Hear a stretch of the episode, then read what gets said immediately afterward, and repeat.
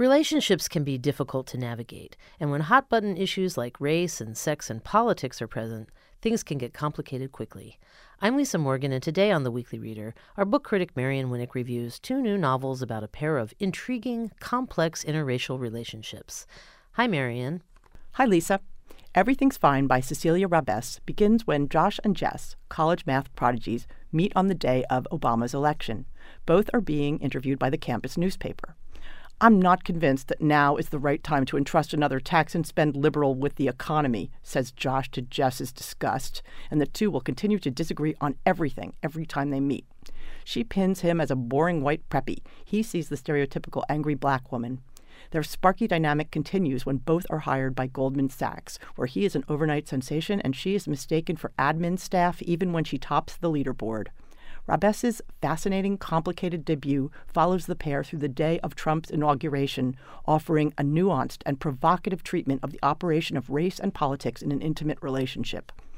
The author never allows us to completely dismiss Josh, a true believer in meritocracy and the market economy, and perhaps this is what has caused a bizarre pre publication backlash against the book.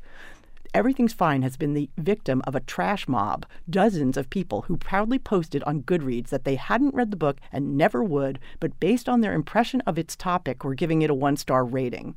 Goodreads did not moderate this situation at all, and the posts are there as we speak. If this interests you, I urge you to read the book for yourself and see where you stand on the matter.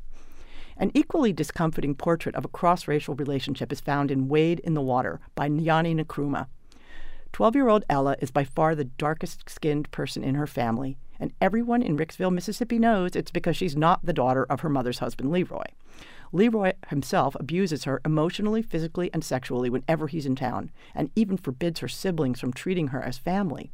With her only ally, an old blind man named Mr. McCabe, she falls easily into an unusual friendship with newcomer Catherine St. James a white Princeton grad student who comes to town to study the aftermath of the civil rights movement 20 years later. But St. James is concealing her own connection to the issue. She is the daughter of a notorious Ku Klux Klan leader who fled north with his family in the 1960s to escape justice. Ultimately, his daughter disowned him by changing her name and devoting herself to the study of the civil rights movement though her Princeton prof warns her that she's shut the door on a cupboard full of hate and that unless she does some real cleaning, some of it is bound to come crawling out, she goes ahead with her undercover plan to return to Mississippi. When she gets there, nobody wants a thing to do with her except poor ostracized Ella, and the story proceeds from there.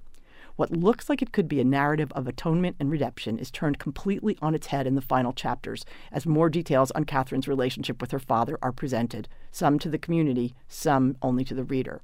Nkrumah leaves us without resolution on the fate of the would be white savior in this furious look at the long tail of Jim Crow. Another one to read and discuss. The books are Everything's Fine by Cecilia Rabess and Wade in the Water by Nyani Nkrumah. You can find more information about these titles and our podcast at WYPR.org or wherever you get your podcasts. At WYPR.org, you can also find our entire show archive with hundreds of great books to choose from. The Weekly Reader podcast is made possible by the Ivy Bookshop. For The Weekly Reader, I'm Lisa Morgan. And I'm Marion Winik.